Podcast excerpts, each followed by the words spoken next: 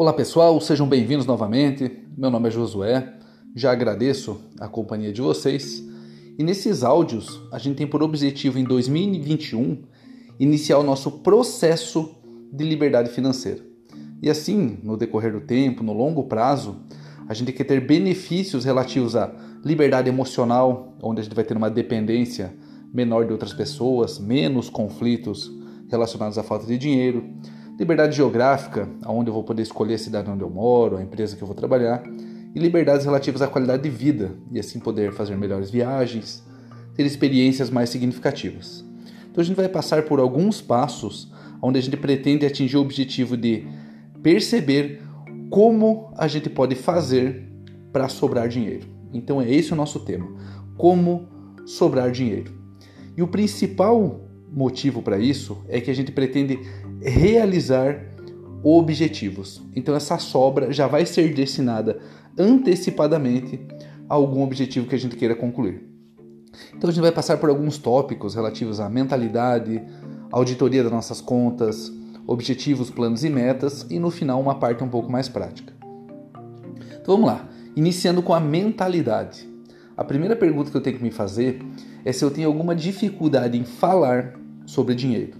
E sim, muitas pessoas têm essa dificuldade e até uma certa repugnância com relação ao tema, e dessa forma fica alheio a informações que podem ajudá-las a tomar melhores decisões.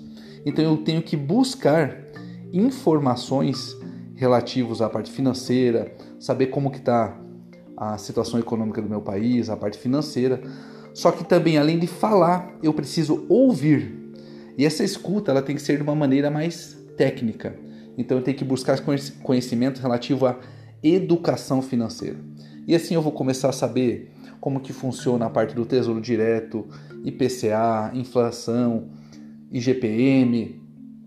Vou saber utilizar calculador de cidadão do Banco Central, entre outras informações relativas à vida econômica e que influencia diretamente na nossa qualidade de vida. Por quê? Porque isso está relacionado com financiamento, aluguel, reajuste de escolas particulares, plano de saúde, entre outras coisas que podem ser verificadas a respeito das informações relativas à parte econômica. Então, eu conseguindo já falar e ouvir sobre dinheiro, o propósito não é de acumulação, de possuir o dinheiro, e sim utilizá-lo como um meio para atingir as minhas metas, para atingir os meus objetivos, ajudar pessoas, fazer viagens, ter uma melhor moradia, ter segurança, entre outros objetivos que cada um de nós consegue estabelecer para a sua vida. Outro ponto da mentalidade é eu também deixar de ter um planejamento mensal e passar para um ter planejamento anual. Ou seja, eu tenho que aos poucos deixar de ter essa mentalidade assalariada e passar a ter uma mentalidade de renda. E por que isso? Porque se eu pensar de maneira mensal e assalariado, eu consigo só ver um recorte da minha parte financeira. E quando eu penso de maneira anual, eu consigo projetar os meus objetivos e também os recursos que serão necessários para atingi-los. Então vou tentar dar um exemplo prático aqui. Vamos supor que a pessoa perceba que na sua vida, nos seus custos, nos seus gastos, no seu consumo, ela gasta 100 reais por semana com lanches. E isso dá 400 reais no mês, que vai dar 4.800 no ano. E se a gente colocar esse dinheiro ali em algum investimento, vai dar aproximadamente 5 mil reais. Então perceba que se a pessoa conseguir entender como funcionam os seus gastos e tiver um objetivo de longo prazo, um, dois, três, cinco anos, ela consegue antecipar quais vai ser as decisões que vai chegar com que ela consiga aquele objetivo. Então, se ela perceber em janeiro de 2021 que ela quer em dezembro fazer uma viagem e vai custar 5 mil reais, ela já consegue saber qual tipo de gasto vai ter que cortar ou qual renda extra vai ter que fazer para atingir aquele propósito. Outra parte também da mentalidade que a gente tem que diferenciar uma mentalidade de escassez de uma mentalidade de abundância. Onde na escassez a pessoa ela tem uma certa limitação, ela fica fixa em determinado rendimento. Então vamos supor que ela ganhe 3 mil reais por mês. Ela se limita ali por vários anos a conviver com aquele padrão de vida e não consegue ver oportunidades ou encontrar soluções para os problemas que vão atingindo a pessoa no decorrer do prazo. E já na mentalidade de abundância, ela consegue perceber quais são os seus objetivos, sabe que os recursos não são limitados, ou seja, eu consigo prover recursos, consigo prover renda extra e também consegue visualizar outras soluções para os mesmos problemas. Vou tentar falar de uma parte prática dessa parte. Vamos supor que a pessoa tem uma mentalidade de escassez. E assim ela vai para o serviço todos os dias de carro. E o preço do combustível sobe ali mensalmente ou anualmente. E o que essa pessoa sempre faz? Exatamente isso. Ela sempre reclama, mas não toma decisões para ter uma solução diferente para isso. Então, por exemplo, se ela pensasse, eu consigo ir a pé uma ou duas vezes por semana para o meu trabalho? Não, não consigo porque é muito longe. Consigo ir de bicicleta? Não, porque não é viável, seria um pouco perigoso. Consegue pegar carona com um amigo que mora que trabalha perto? Poxa, já já começou a ter uma luz no fim do túnel e eu consigo utilizar o transporte público pelo menos uma ou duas vezes por semana, então a pessoa de mentalidade de abundância, ela pega os mesmos problemas e tenta encontrar soluções diferentes.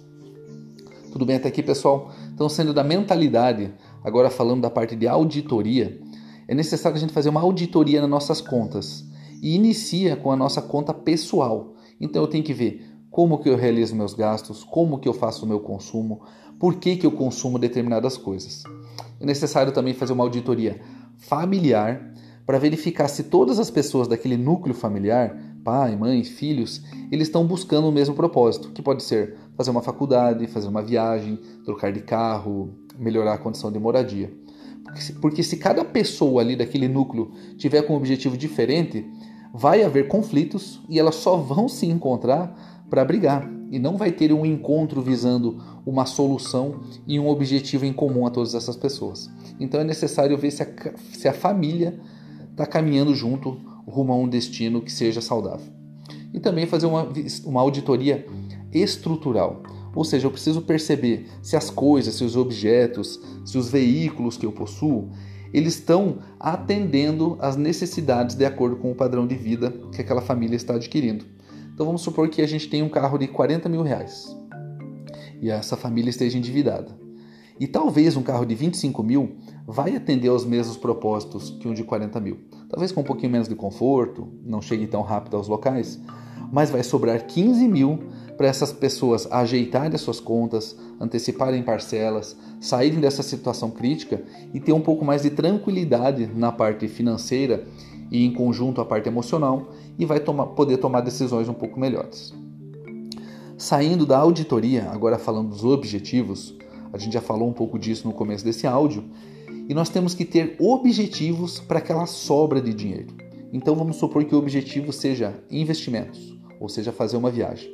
Então, se ele for investimentos, eu já tenho que estudar os tipos de investimento que eu quero fazer, renda fixa, variável, ações, fundos imobiliários, para eu saber onde eu vou alocar aquele dinheiro e assim possa ter no médio e no longo prazo benefícios do esforço que eu estou fazendo.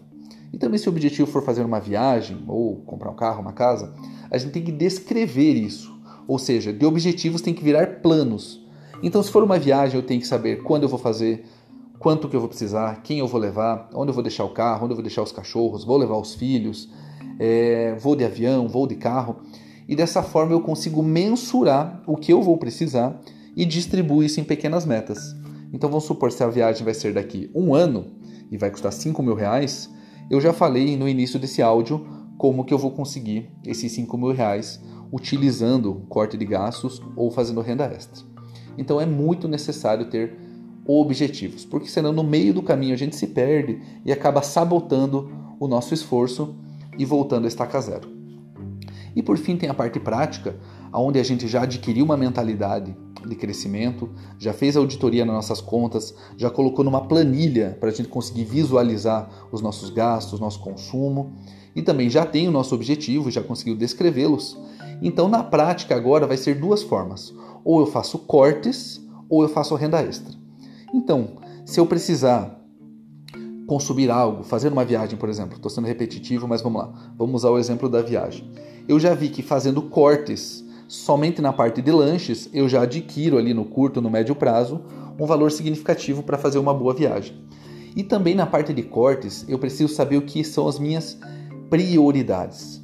Por exemplo, se para aquela família fazer lazer todo final de semana é uma prioridade, tem que ser mantido. porque aquilo conduz aquela família a um relacionamento saudável.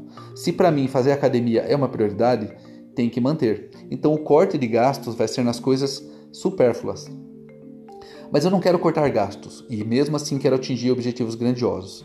E aí que entra a renda extra. E eu não estou falando salário, estou falando renda.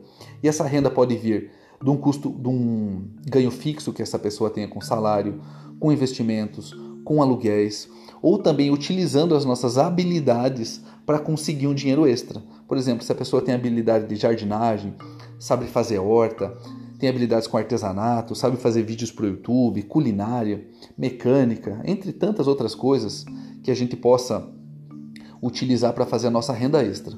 Então perceba que eu preciso adquirir uma mentalidade, preciso fazer uma auditoria nas minhas contas, ter objetivos e assim colocar em prática, ou seja, ou cortar gastos ou fazer renda extra e assim atingir os meus objetivos. Que no nosso áudio aqui, o que nós estamos buscando é um objetivo de ter liberdades, liberdade emocional, geográfica e também qualidade de vida. Agradeço a companhia de vocês. Se esse conteúdo fez sentido, compartilhe esse áudio, se inscreva aqui nesse podcast, me acompanhe também nas redes sociais através do canal Josué Perucci, no YouTube, no Facebook e também no Instagram. Muito obrigado, um abraço e até o próximo.